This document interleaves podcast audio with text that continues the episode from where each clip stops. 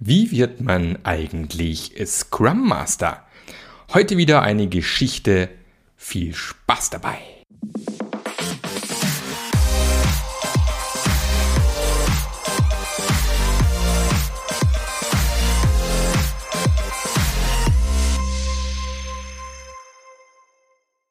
Herzlich willkommen zu einer neuen Episode vom Passionate Scrum Master Podcast, wo wir heute wieder mal eine Reise eines Scrum Masters, der nicht wirklich Scrum Master ist, äh, beleuchten werden. Aber wie das genau aussieht, hören wir auch gleich. Und äh, habe mir da einen netten Gast eingeladen, diesmal aus der Holzindustrie, mal ein ganz anderer Bereich. Von dem her auch sehr spannend, äh, was da so alles passiert, abgesehen von Holzpreisen. Und ähm, hab hier lieber den lieben Christian dabei. Und lieber Christian, vielleicht stellst du dich einfach mal in zwei, drei Sätzen vor, damit wir wissen, wer ist denn da mit dabei? Ja, vielen Dank, Marc, für dieses schöne Intro. Äh, Christian Brat, mein Name. Ich bin äh, Organisationsentwickler bei einem holzverarbeitenden Betrieb und komme ursprünglich aus Berlin, aus der Stadt und habe dort meine Scrum Master Reise angetreten in der IT und bin über Umwege jetzt quasi in den Südwesten Deutschlands gekommen und helfe da in der Holzindustrie äh, ein paar Gedanken des agilen Manifestes ja den verschiedenen Mitarbeitern beizubringen.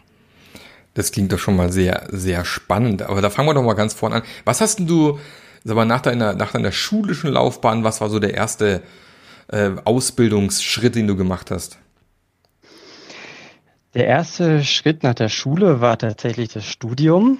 Äh, da habe ich zunächst einmal Nordeuropa-Studien äh, studiert und landete dann in der IT-Industrie.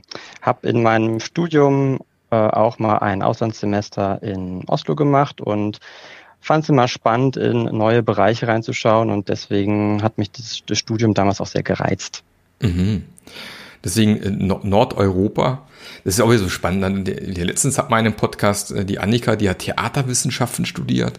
Jetzt haben wir jemanden dabei, der hat Nordeuropa äh, studiert, was ja auch sehr spannend ist. Und zack, ist man irgendwann in so einer Scrum Master ähnlichen Rolle drinne.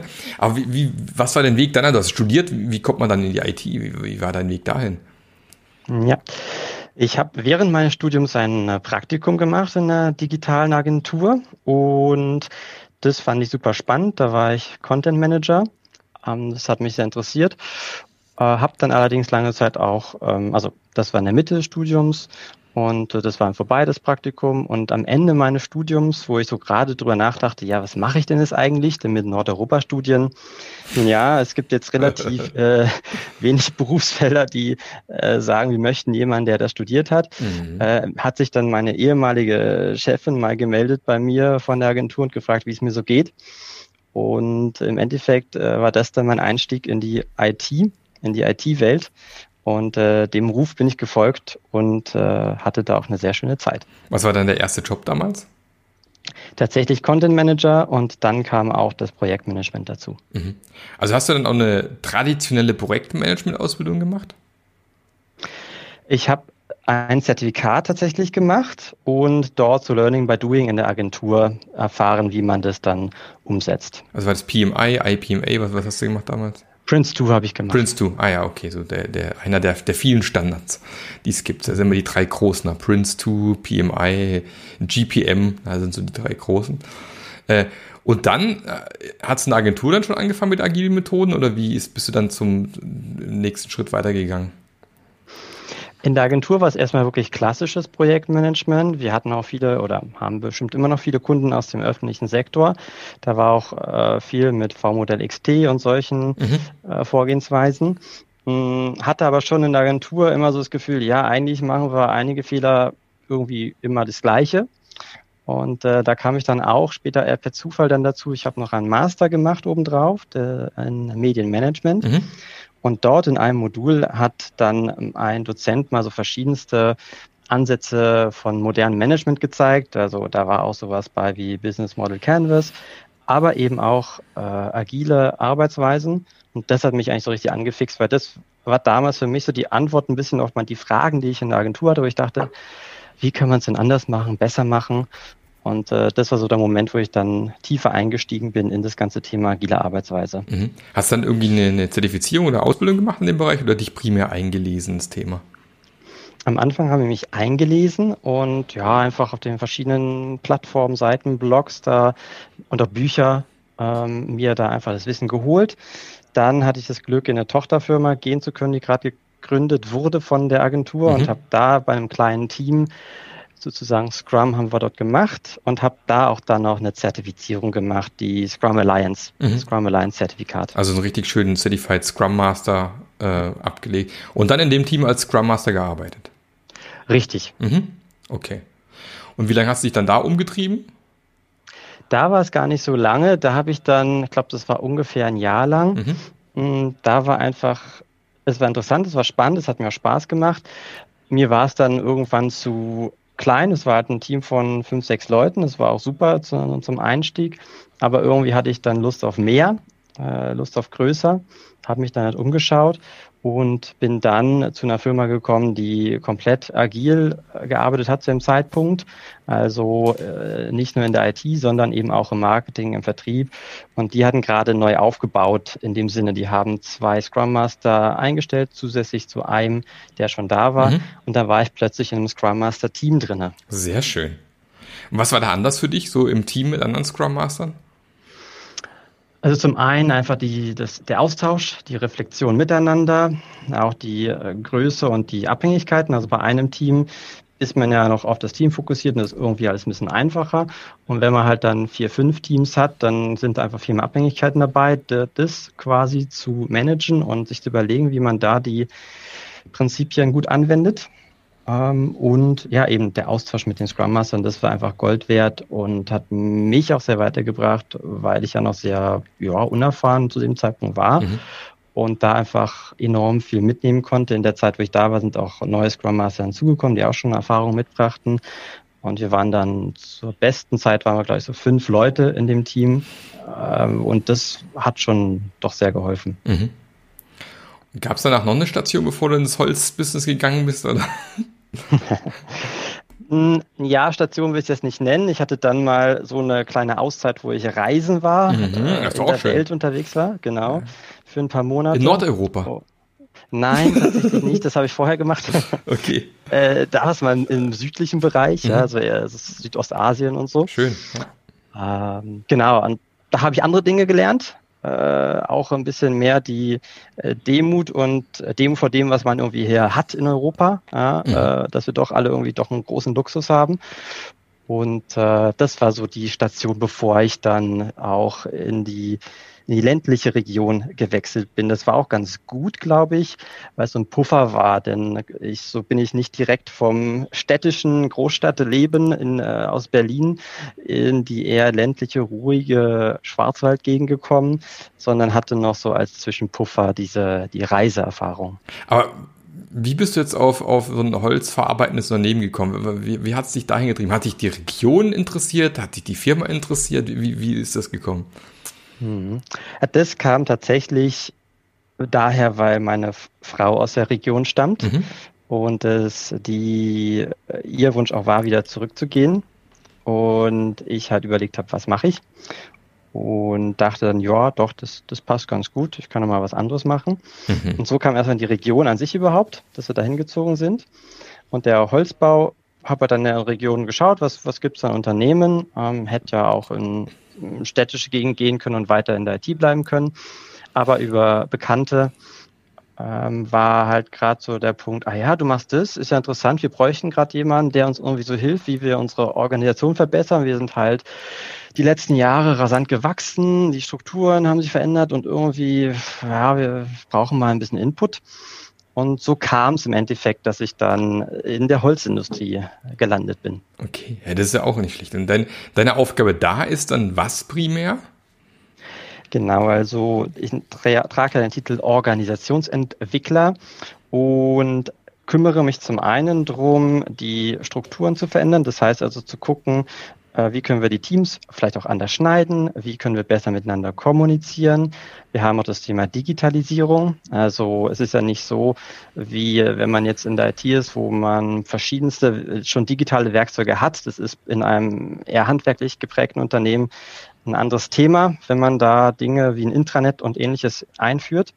Das heißt, auf dem Bereich, in dem Bereich bewege ich mich auch und äh, gebe auch mal Workshops, äh, unterstütze die Führungskräfte dabei, äh, wie sie anders mit den Mitarbeitern umgehen können, ähm, anders kommunizieren können und auf ihre Teammitglieder eingehen können. Mhm. Genau. Aber da ist wieder genau das, was ich ja letzte Zeit immer häufiger sage. Ich glaube, die Skills, die man in, in, seinem Job als Scrum Master lernt, die können einem auch in ganz anderen Bereichen hilfreich sein. Also inwiefern hilft dir eigentlich das Wissen, was du als Scrum Master aufgebaut hast, jetzt bei deinem aktuellen Job? Es hilft mir insofern, dass ich immer ein bisschen schneller ver verstehe, wo vielleicht die, die Ursache liegt. Ähm, es hilft mir auch, ich habe gelernt, durch die Scrum Master Tätigkeit Geduld zu haben und den Menschen nicht direkt vorzugeben, was sie tun sollen, weil das führt mich meistens nicht sofort zum Ziel, mhm. sondern eher durch Fragen helfen und durch Fragen auch ein bisschen Richtungen aufzeigen und dann einfach darauf vertrauen, dass durchs Probieren die Lösung und die Einsicht auch reift. Ich denke, das habe ich gelernt und zum anderen auch tatsächlich, also die Probleme sind dann schon häufig ähnlich. Also egal, nicht egal, aber ich denke mal, da sind einige Branchen schon ähnlich. Also Kommunikation ist stets ein Thema. Mhm. Also das ist bei uns, wie auch bei meinen vorherigen Arbeitgebern, häufig einfach ein Thema. Und äh, ich denke, das hat mir geholfen und eben die verschiedenen Bestandteile der agilen Werkzeuge einzusetzen. Also was wie ein Daily. Ja, mhm. Das kann man mhm. immer sehr gut einsetzen. Oder auch ähm, eine Retrospektive mal zu verwenden, sei es jetzt für ein, für ein Projekt, was abgeschlossen wurde, oder für einen Zeitraum, wie es ja in Scrum üblich ist. Das sind so Werkzeuge, die ich dann immer wieder anbringe und die auch dann angenommen werden. Mhm.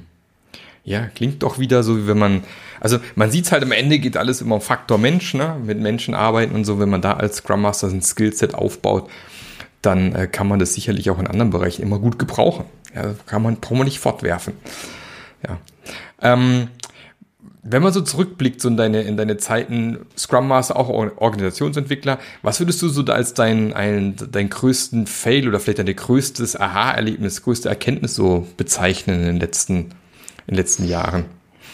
Hm.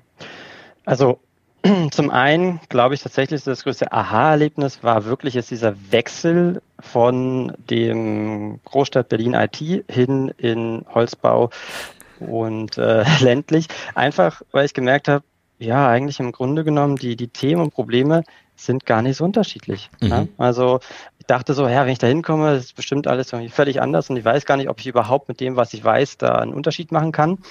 Aber am Ende ist es schon so, dass man Faktor Mensch, wie du sagst, ähm, das ist das, wo man am meisten Einfluss drauf ausüben kann und auch äh, was so ganz gut funktioniert. Mhm. Sind bei dir schon mal, ist bei dir schon mal irgendwas richtig in die Hose gegangen, wo du sagst hinterher so, ah, da habe ich mal so richtig daneben gegriffen? Ja, tatsächlich erinnere ich mich an eine Episode, das ist jetzt nicht beim aktuellen Arbeitgeber passiert, aber ähm, da war es so, da gab es so ein paar Sachen, das rumorte im Team und auch die Geschäftsführung hatte da so den, den Blick drauf. Und nach einer Retro, wo ähm, jemand halt ein paar Dinge gesagt hatte, die ähm, kritisch sind, ich weiß nicht, wie es passiert ist, aber auf jeden Fall saß ich dann später im Büro unserer Geschäftsführer, wurde kreuzverhört und äh, habe dann tatsächlich auch unter diesem Kreuzverhör äh, etwas ausgeplaudert. Und das, wo muss ich sagen, äh, habe ich lange Zeit irgendwie mit mir rumgetragen, weil ich schon die Retro als so einen Ort äh, empfinde, wo was da gesagt wird, bleibt dort. Mhm. Ähm, es sei denn, es gibt wirklich sehr gute Gründe, dass man das woanders hinträgt, aber in dem äh, Fall war das nicht so. Und das habe ich mir danach auch immer geschworen und auch bisher ist es mir nie, nie wieder passiert, äh, dass ich so etwas gemacht habe. Aber das hat mich schon mitgenommen. Das war so ein bisschen der, der größte Fail, würde ich sagen. Ja, ja, äh, äh, kennt man wahrscheinlich auch so im Kreuzverhör und dann rutscht einem was raus, was nicht rausrutschen soll. Ähm, ist natürlich auch eine Sache, die ruckzuck so ein Vertrauen auch kaputt machen kann. Ja, wenn es dann irgendwie noch rauskommt oder irgendwie in die größere Glocke gehängt wird, dann ruckzuck hat man dann ein Problem. Ähm, das ist immer, es ist auch bei mir so als Quatschtante, ich muss immer sehr aufpassen, dass wenn ich irgendwie in meinem Redefluss irgendwas rausflutscht, was ich vielleicht lieber nicht gesagt hätte. Ähm, von dem her, äh, ja, nachvollziehbar kann mal passieren, sehe ich auch so. Ähm, was ist so dein, dein, dein Lieblingstool, das du gerne anwendest, wenn du mit Teams arbeitest? Tatsächlich, äh, was ich gerne hatte oder habe, ist äh, Jira. Das haben wir jetzt hier in der Firma noch nicht, aber das habe ich schon, also kennt ja jeder. Also jeder, der in der IT unterwegs ist, ja. hat zumindest mal von gehört. Hm, das finde ich immer ganz gut für den Scrum-Part. Ähm, da sieht man einfach sehr schön die verschiedenen Aufgaben, aber auch relativ simpel ein Whiteboard muss ich sagen, mhm. ist äh, immer Gold wert. Also einfach, um mal schnell irgendwie ein paar Skizzen zu machen und zu sagen, hier, wie ist es? Oder auch äh, Zusammenhänge darzustellen. Und das äh, in der Verbindung jetzt äh, durch die Erfahrung des letzten Jahres auch Miro als einfach digitales Whiteboard ist mir sehr ans Herz gewachsen, äh, weil ich einfach dadurch sehr viel schnell darstellen kann, visualisieren kann, es begreiflicher wird für die, die Leute um mich herum und da einfach einen schnellen Fortschritt erziele. Mhm. Ja, ich bin auch ganz großer Miro-Fan. Gibt es irgendwie ansonsten so, so Workshop-Techniken oder Retro-Techniken, die du besonders gerne einsetzt oder besonders gerne nutzt? Ja, bei den Retros, ja, die Klassiker habe ich da, also ähm, die 4L zum Beispiel, mhm. die ich dann gerne verwende. Ähm, oder auch mal so eine Zeitstrahl. Also wenn man jetzt, wir, wir blicken häufig bei uns auf Projekte auch mal zurück. Mhm. Und da ist ja häufig dann die Frage, ja, was ist wann passiert als Beobachtung? Wie haben wir es bewertet? Und wie können wir es vielleicht auch besser machen? Hätte man zum anderen Zeitpunkt reagieren müssen? Also eine Zeitstrahlrückblicke und dann meinetwegen mit mehreren Ebenen. Hängt immer von dem Fall ab, aber sowas verwende ich tatsächlich aktuell auch relativ gerne. Mhm. Okay. Und was würdest du aktuell als deine größte Herausforderung sehen bei dir in deinem aktuellen Job? Wo ich noch am meisten dran arbeite, ist tatsächlich die Frage der Kultur, der agilen Werte, das bei uns zu etablieren. Einfach aus dem Grunde heraus, wir sind halt von der Abstammung her eher so handwerklich geprägt und äh, haben da einfach ein paar Punkte, wo wir gucken müssen, okay, wir möchten da offener miteinander umgehen oder auch wertschätzender an manchen Stellen. Ich denke, das ist einfach ein Thema, was uns begleitet. Ähm, und der andere Punkt, das Thema Fokus. Also zu gucken, das, Effekt, die, das Denken in Effektivität, also zu sagen, nur weil wir ganz viel machen, heißt es jetzt nicht unbedingt, dass wir auch die besten Ergebnisse bringen, sondern eher zu gucken, was können wir vielleicht auch wirklich sein lassen, damit wir die wenigen Dinge, die wir anpacken, aber auch schnell erledigen, da halt einfach einen Fortschritt erzielen. Das ist so eine der größten Aufgabengebiete, die mich aktuell beschäftigen. Ja, ich glaube, Fokus ist so ein Thema, mit dem viele Unternehmen kämpfen, ja, dass man am liebsten alles machen würde, aus verschiedensten Gründen natürlich auch, und dann äh, das versucht dann möglichst effizient zu machen. Also man macht sozusagen das Falsche besonders effizient, dabei sollte man vielleicht eher am richtigen arbeiten, finde ich auch immer sehr spannende Thematik auf jeden Fall. Jetzt bist du ja quasi einen langen Weg gegangen von Nordeuropa-Studien bis jetzt zu deinem aktuellen Job. Würdest du es wieder machen? Also sagst du, okay, ich hab, das war die richtige Entscheidung, bin richtig Weg eingeschlagen, oder würdest du sagen, nee, also ich hätte da vielleicht doch lieber da irgendwo rechts abbiegen sollen?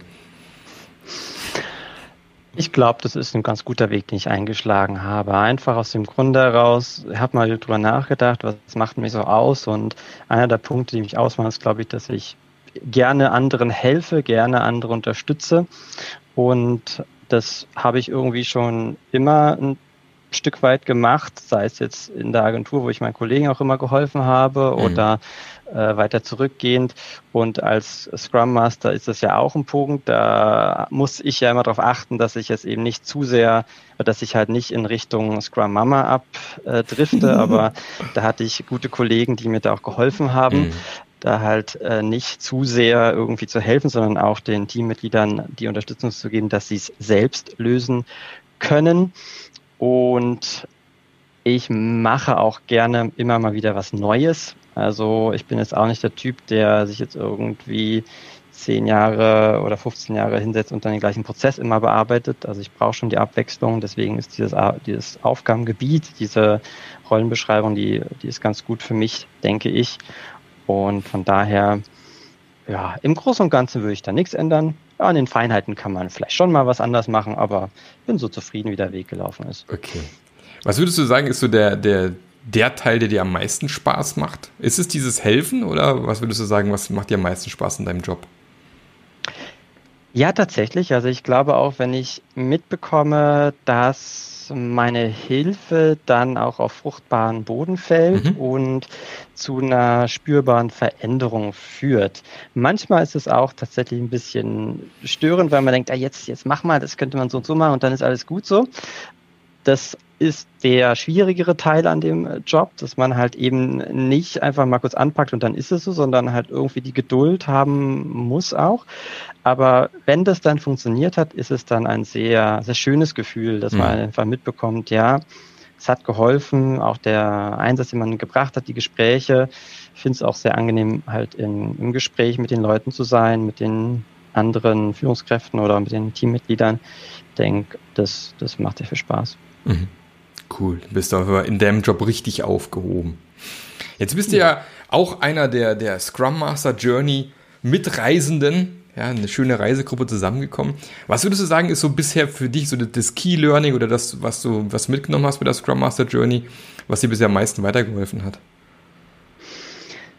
Bei mir war es, glaube ich, die Unternehmenskulturen fand ich sehr spannend, mhm. da den, den Part dass wir uns da das angeschaut haben, diese verschiedenen Level, die es da gibt und das ein bisschen einzuschätzen, weil es einfach eine gute Grundlage ist, um mal zu gucken, wo ist das eigene Unternehmen und auch weg vom Schwarz-Weiß-Denken geht. Also nicht dieses, das Unternehmen muss auf jeden Fall jetzt äh, alles neu erfinden, sondern eben ist es eine Mischung aus ganz mhm. verschiedenen mhm. Kulturstilen denke das. Und der zweite Punkt für mich selbst war tatsächlich das Thema des äh, Journaling, was ja auch äh, in einem der Ausflüge drinne war.